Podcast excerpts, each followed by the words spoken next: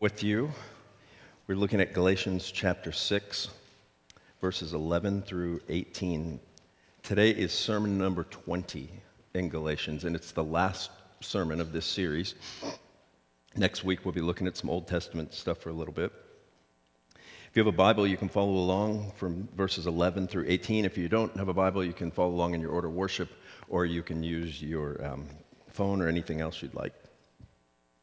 So I say to you, hear the word of God. See with what large letters I'm writing to you with my own hand. It is those who want to make a good showing in the flesh who would force you to be circumcised, and only in order that they may not be persecuted for the cross of Christ. For even those who are circumcised do not themselves keep the law, but they desire to have you circumcised, that they may boast in your flesh. But far be it from me to boast except in the cross of our Lord Jesus Christ, by which the world has been crucified to me, and I to the world. For neither circumcision counts for anything, nor uncircumcision, but new creation. And as for all who walk by this rule, peace and mercy be upon them and upon the Israel of God. From now on, let no one cause me trouble, for I bear on my body the marks of Jesus. The grace of our Lord Jesus Christ be with your spirit, brothers. Amen. It's the, the word of the Lord. Thanks be to God. Let us pray.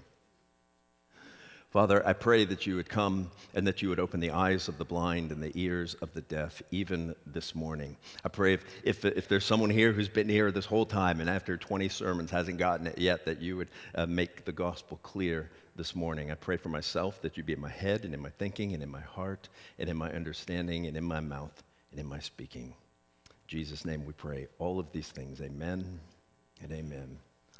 So I'll start with a question this morning, as I often do. And so the question is what holiday is next weekend?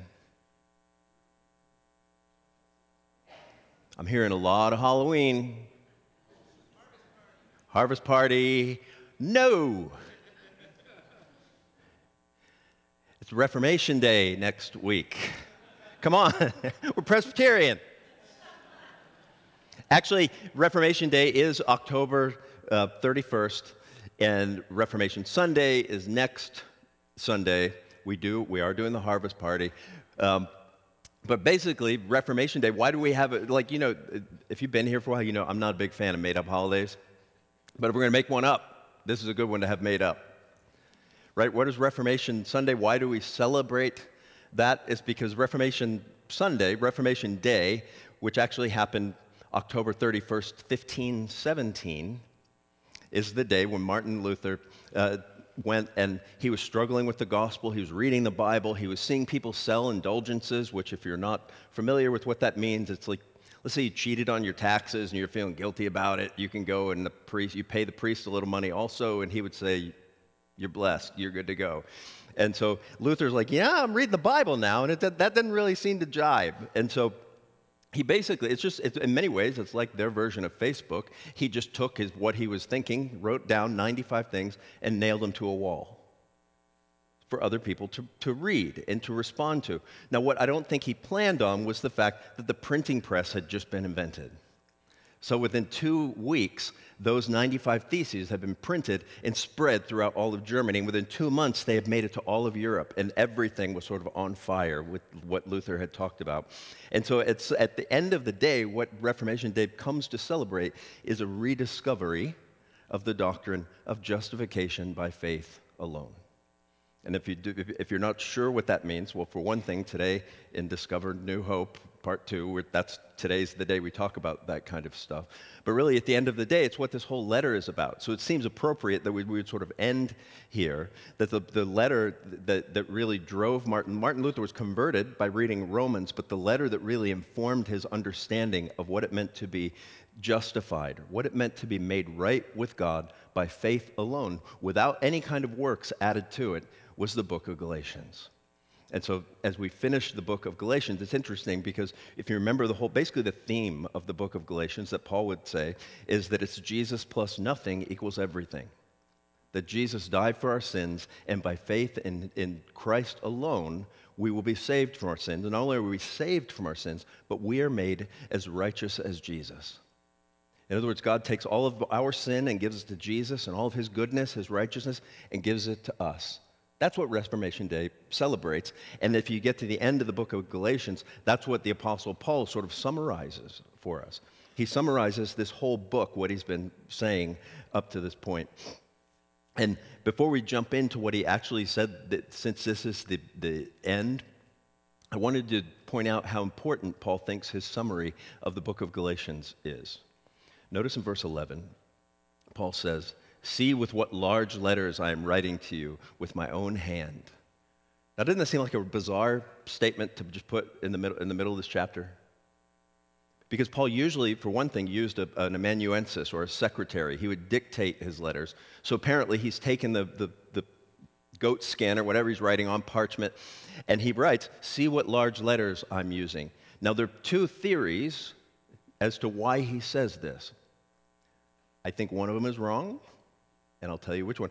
So the first one is a lot of people, if you remember, in, in, at some point, Paul says, talks about a thorn in the flesh, and many people think that what Paul is saying here is he's sort of playing the pity card. He's got bad eyes. He's, remember, remember earlier, he said, I was so bad when I was with you. I was basically a, a, a, horror to you, but yet you received me as an angel of God. And some people think that what Paul is referring to is his sort of nasty eye disease, and he can't really see the paper, and so he's writing big, and so they know it's him. I don't think that's why he's doing it. I think he's doing it for emphasis. So think about this when you're writing an email, and, or, or text for that matter, and you want to really emphasize something, what do you do? You write all caps, don't you? In, fa- in fact, you know, etiquette says you're not supposed to do that because it's like screaming. In, in some sense, I think what Paul is doing here is saying to them, I'm coming to the end. Notice I'm writing in all caps here. This is important. I want you to hear everything that I say. I think he's doing it for a matter of emphasis. So that's what verse 11. Now it's interesting because the way he ends the passage is also interesting. As we talked about this whole letter of Galatians, remember I told you at the beginning that there, it's distinctive from the rest of Paul's letters uh, for, in many ways, but in one particular way it's distinctive because it's one of the only letters, if not the only letter, that he doesn't open up and say, I thank God for you. I mean, if you look at his other letters where he's dealing with pretty significant problems, like in the Corinthian church, he's dealing with people suing each other, people uh, having sex with their in laws, all sorts of things, and yet he opens the letter by saying, I thank God for you. In other words, the gospel is changing them, and now he has to come in and say, Well, you shouldn't do that, or you shouldn't do that. The Galatians, on the other hand, they were, they were struggling with self righteousness. They were starting to add things to the gospel. And Paul doesn't say, he doesn't open up by saying, I thank God for you. Instead, he opens up by saying things like, Oh, foolish Galatians, who has bewitched you? Why have you left your first love? And so he, starts this letter differently on one hand. On the other hand, he ends the letter differently. And it's important to notice what he says in verse 18 to them. He says, The grace of our Lord Jesus Christ be with your spirit, brothers, or that probably should be translated brothers and sisters. Amen. The other letters, he doesn't say that. He might say grace and peace to you or something like that. But he actually here, he says, the grace of our Lord Jesus Christ be with your spirit, brothers and sisters. In other words, he's written them an incredibly hard letter. He has sounded pretty harsh sometimes. Like, remember the time he told the guys he wishes they would just go all the way with their circumcision, that kind of stuff? He said some very difficult things. And yet, the very last thing he wants to remind them is that they're still family. They're still his brothers, they're still his sisters. That, that just because he has spoken the hard truth to them doesn't mean they're kicked out of the house. Just because he's spoken hard truth to them doesn't mean he doesn't love them. He reminds them at the very end I know this has been hard, but remember, we are family. You are not kicked out of the house because of this. In fact, you are even more dear. So with all of that said, the, the middle section, he breaks, I'm going to break down into three sections, and basically the three things we're going to look at this morning are familiar story, we're going to look at a four letter boast, and then we're going to look at all that matters. I didn't change my slide, but that was supposed to be like provocative, right? A four letter boast. We'll get there. so let's look first at a familiar story, verse 12 and 13. Notice he says, It is those who want to make a good showing in the flesh who would force you to be circumcised, and only in order that they may not be persecuted for the cross of Christ. For even those who are circumcised do not themselves keep the law, but they desire to have you circumcised, that they may boast in your flesh. So now think about the, what we had last time. We, we, talked about last week is that Paul basically, he, the last thing he ended with was basically do good to all men, right? That, that, that if you're a Christian, you should be doing good to all men. You should be helping other people, that kind of thing. And now you can imagine the Judaizers hearing this, or the, the people who are Paul's opponents hearing this, and saying, that's exactly what we're trying to do. We're just trying to help out here. And the way we're trying to help out is help you have a better relationship with God. And in their opinion, what you need to do is you need to trust Jesus, but if you really want to be sure, you need to also be circumcised. And if you really, really want to be sure, you should be circumcised and obey a bunch of different calendar dates from the Jewish calendar. We're just trying to be helpful here, right? Our intentions are good. And Paul, instead of acknowledging that their intentions are good, instead he actually points out their motivations.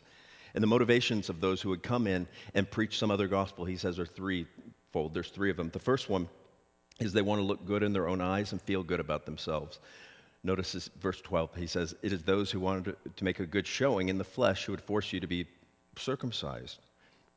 That they, they want to make a good showing in the flesh, that force you to, they want to feel good about themselves. They want to be able to go around and say, Look at all these people that we had, we got circumcised. Like, look at all these people we helped out. Like, isn't that awesome? Don't, aren't I a good person? God, isn't that cool? They wanted to feel good about themselves. They wanted to look good in their own eyes. That's the first thing. The second thing is they wanted to avoid persecution. Notice what he says. And um, he says, and only in order that they may not be persecuted, this verse 12, for the cross of Christ. Now, it's interesting here because in, in, at the time of the writing of this letter, Romans weren't persecuting Christians. If you ask people who persecuted Christians, you would think, well, the Romans. And the Romans eventually would persecute Christians. Eventually, a lot of people would persecute Christians. But at the writing of this letter, the only people who persecuted Christians were Jewish leaders from Jerusalem. And remember, the people who came in and were teaching this sort of false stuff were from Jerusalem. And what Paul is basically saying is they came here, on one hand, they want to feel good about themselves. On the other hand, they wanted to, to to avoid pain. They wanted to avoid persecution. It's almost as if they were on a quota system. Those of you who've been in sales, right? When you're in sales, you've got this quota out in front of you, and you're always worried about whether you're going to make your numbers. And if you don't make your numbers or you're getting close, you're worried about meeting with your manager who says, you know, are you going to make your numbers or not going to make your numbers? Are you sure you want to work here? Are you sure this is the right company for you? You know, all these kinds of things. So they don't want to face up to the people who are going to persecute them or the people who are going to make their lives inconvenient and so they want to make their numbers right? Whatever that those numbers are. They want to be able to go back to jerusalem and say we were very successful in making all those christians get circumcised. So now they're on the right uh, boat right? So that's the second thing. They want to avoid persecution. The third thing is they just wanted to look good to others. Notice verse 13 he says for even those who are circumcised do not themselves keep the law but they desire to have you circumcised that they may boast in your flesh that they want to be able to boast to other people that look at all these people that we've had circumcised here. They want to look good on the outside. As long as they look good on the outside, they're okay. Now, why did I put the heading for this section a familiar story? And the reason I did that is the reason it's a familiar story is because the struggle, what he said about the Judaizers, what he said about his opponents, is the struggle in my experience of every Christian that I know that all of us want to feel good about ourselves. All of us want to feel like we did good things in God's sight. Most of us want to avoid pain and persecution. Most of us want to look good on the outside, even if the inside isn't that great. As long as other people think I'm doing okay, then I'm fine. I mean, if you look at it's fun, there are lots of stories out there about people who, who, after a year or two of perfect Instagram posts after their marriage, get divorced. Why? Well, it's because the only thing they're posting to the outside is all the smiles and all the sunsets, when in reality, their lives are miserable and they don't get it. And that we all do that. And so it's easy to look at Paul's opponents or the Judaizers and say, mm, mm, mm, they just don't get it. When if we're honest, we don't get it either. You see, we don't, if you want to feel good about yourself, consider this. Consider that the God of the universe gave his only son for you that you were so dear to him, that you were so important to him, that he gave everything on your behalf.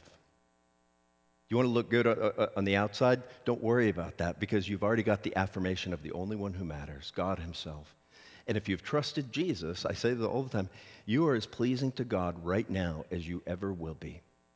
Now, what your calling is, if you've trusted Jesus, is to simply be what you are. It's to live out this thing called the gospel. Paul basically says these guys, they can boast in the fact that they got a lot of circumcisions. They can boast in the fact that the people in Jerusalem like them. But Paul says, I'm going to boast in something completely different. And that's where he goes next. And it's really a four letter boast here. Notice what he says in verse 14. He says, But far be it from me to boast except in the cross of our Lord Jesus Christ, which by the world has been crucified, by which the world has been crucified to me, and I to the world. Now, this, this letter, this boast that he has is a scandalous boast. And it's a scandalous boast because it is four letters. And the four letters are if you're a note taker, you might want to write these down. If you're a kid, you might want to cover your ears. The four letters are C, R, U, X. Crux. In Greek, it's literally a four letter word. But in Paul's day, it would have literally been what we consider to be a four letter word, a curse word. Why would it be considered a, a, curse word? It would be considered a curse word because at the crux is where the most scandalous criminals were executed uh, by the state. The crux is where punishment was meted out for all those who didn't meet the mark of the Roman government. And so when Paul says that I boast in the crux, it really is scandalous. What he's saying is, I'm boasting in a crucified Messiah. I'm boasting in one that who actually died the death of a criminal but we all know the criminal he died for was not just Paul, it was all of us as well. You see, there's three crucifixions in this passage. One of them is implied. That's the crucifixion of Jesus on behalf of those who would trust him. That Jesus lived the life we should have lived and died the death we should have died. And when he rose from the dead, he changed everything. So Paul says, on one hand, that's I, I boast in that cross, but it's important to understand what boasting even means here we tend to think of boasting as just bragging, right? Like one of my favorite preachers is, is a woman named Paige Benton. And part of the reason I, I, like her is because she's Southern, and when she preaches, she has this great Southern drawl. And, and I remember she would always say, you know, like she's from Mississippi, and she'd say, one of the things they say about Mississippi, it, when you boast, she said, it ain't bragging if it's true. Right? So if I say I'm an awesome this or that, and if it's true, well, it ain't really bragging, it's just fact. That's not what Paul is talking about here. When Paul says, I boast in the cross, he means something different there. Let me read to you. This is a quote from John Stott. John Stott says what it means about boasting. It means something more than bragging. And now I quote He says, It means to boast in, to glory in, to trust in, rejoice in, revel in, live for. The object of our boast, our glory, fills our horizons, engrosses our attention, and absorbs our time and energy. In a word, our glory is our obsession. So Paul, when Paul says, I boast in the cross, he doesn't just say, I'm bragging about the fact that that happened. What he's saying is that the cross fills every bit of my vision. That, that every bit of what drives me, every bit of what pulls me along, everything that I am is driven by my glory, which is the cross. And he says, so on one hand, I boast in that. And he, then he goes on to say, the other two crucifixions here, he says that by which the, this cross of Jesus, by which the world has been crucified to me, and I to the world. What does he mean by that? Remember, we sang the hymn, When I Survey? He says, Forbid it, Lord, that I should boast, save in the death of Christ my God. All the vain things that charm me most, what? I sacrifice them to his blood. The Paul says, the, the world, all the things in the world that would get my attention have been crucified to me. Those things have been killed. They no longer take up my vision. They no longer take up my glory. They no longer take up all of my time. What does take up my glory, my time, and my boasting is this thing called the cross of Christ. And he says, Not only have, has the world been crucified to me, but I have been crucified to the world. That I'm not going to keep giving myself over to the things that the world wants of me, to the things that the world demands of me, to the, to the pressures that the world puts on me. Doesn't that sound pretty freeing? that you wouldn't have to worry about what people thought about you, that you wouldn't have to worry about what, whether or not people liked your Facebook posts or, or retweeted you or anything else like that. Paul says that's possible if the cross is your glory and nothing else. He says, That is my boast. Notice, let me read to you Philippians 3, what he means by that. Philippians 3. By the time Paul got to the end, he says, Well, I'm going to read you the, the whole thing. He says, For we are the circumcision who worship the Spirit of God, the, who glory in Christ Jesus and put no confidence in the flesh. He says, Though I myself have a reason for confidence in the flesh also. If anyone else thinks he has reason for confidence in the flesh, I have more. Circumcised on the eighth day of the people of Israel, the tribe of Benjamin, a Hebrew of Hebrews, as to the law, a Pharisee, as to zeal, a persecutor of the church, as to righteousness under the law, blameless. But whatever I had, I counted as loss for the sake of Christ. Indeed, I count everything as loss because of the surpassing worth of knowing Christ Jesus my Lord. For his sake I have suffered the loss of all things and count them as rubbish in order that I may gain Christ and be found in him, not having a righteousness of my own that comes from the law, but that which comes through faith in Christ, the righteousness from God that depends on faith, that I may know him in the power of his resurrection and may share in the sufferings and become like him in his death, that by any means possible I may attain the resurrection of the dead. Paul says, All the things in the world I count as rubbish. Another four letter word, by the way. And that's the kind I can't say in church. At least my wife says I can't. That Paul says nothing. It, it, the, the, the, cross should be everything. And if the cross is everything, then, then what about the other things? And that's where Paul goes next. He talks about all that matters. So he goes from, from basically a familiar story to a four letter boast to that, the fact that for him the gospel has become all that matters. Notice verses uh, 15 and 16. He says, For neither circumcision counts for anything, nor uncircumcision, but a new creation. And as for all who walk by this rule, peace and mercy be upon them and upon the Israel of God. It's, it's interesting. He, he basically says neither circumcision counts for anything, nor uncircumcision counts for anything. In other words, neither legalism counts for anything, nor people who, who hate legalists count for anything. In other words, it, we, it, it's easy to break down into two camps, right? People who think they're legalists and people who like look at them like they don't get it because they're legalists. And as soon as you say that, that makes you just as bad as them, right? And he says these things, whether it's circumcision or uncircumcision, don't count for anything. And if you look at the history of the church, much of the history of the church is about the church arguing over things that don't really matter in the end, at the end of the day. Like a while back, I was reading, you know that choirs were introduced into church in the year 1200. Up until that point, it was just, it, it, it was just um, one singer, one chanter, one leader. And, and someone said, wouldn't it be great if we put a whole choir in front of the church in the year 1200? And you know what people did? They started writing letters to the pastor. You're going to ruin the church. You're, this is a slippery slope toward liberalism downhill. Once you add a choir, then all the music is going to become contemporary and it's going to be horrible in this church. That was in the year 1200. We'll add, go a couple hundred years more and you get rid of the choir, and what happens? Letters to the pastor. All that matters is the choir, all that matters is the building, all that matters is this. And you know what Paul says? None of that matters, ultimately. What matters is, and he doesn't even say the cross here. Here he actually takes us and he summarizes not just the book of Galatians, but he summarizes the whole Bible. Let me read that to you again. He says, For neither circumcision counts for anything nor uncircumcision, but a new creation. He has, in that one phrase, he has, he has in some sense summarized the whole Bible. What do I mean by that? You see, the whole Bible is a story basically in four parts it's creation, right? God created everything, it's fall, and at, at, the fall of man happened, and everything was cast. It wasn't shalom or the way it should be anymore. And then the rest of the Bible is about redemption. So you have creation, fall, redemption, and then the fourth part is restoration or new creation.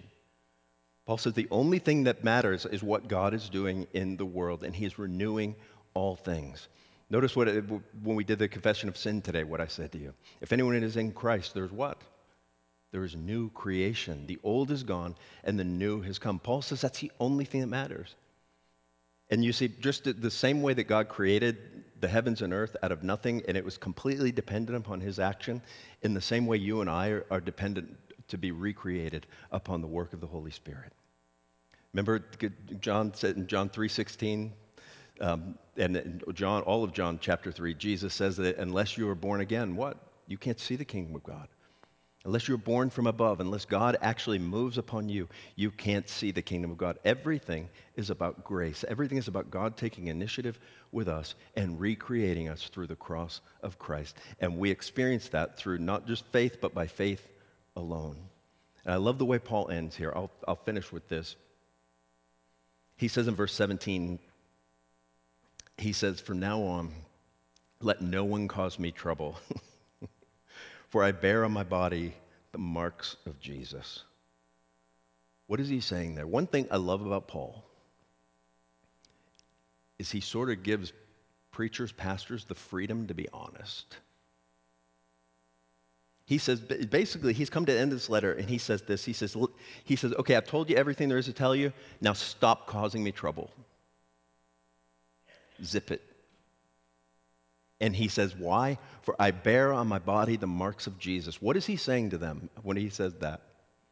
I think he's basically saying this that if you read the rest of his letters, we know that Paul was, was beaten to within an inch of his life several times. Some places it looks as if he's actually killed and raised again. And his body is covered with the scars of persecution. And he basically says to them, I bear on my body the marks of Jesus. If you doubt my resolve, I think is what he's saying to them.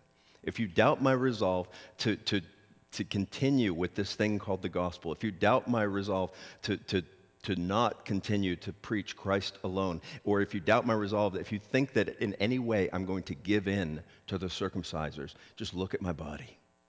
I would rather die. Would we have the same resolve?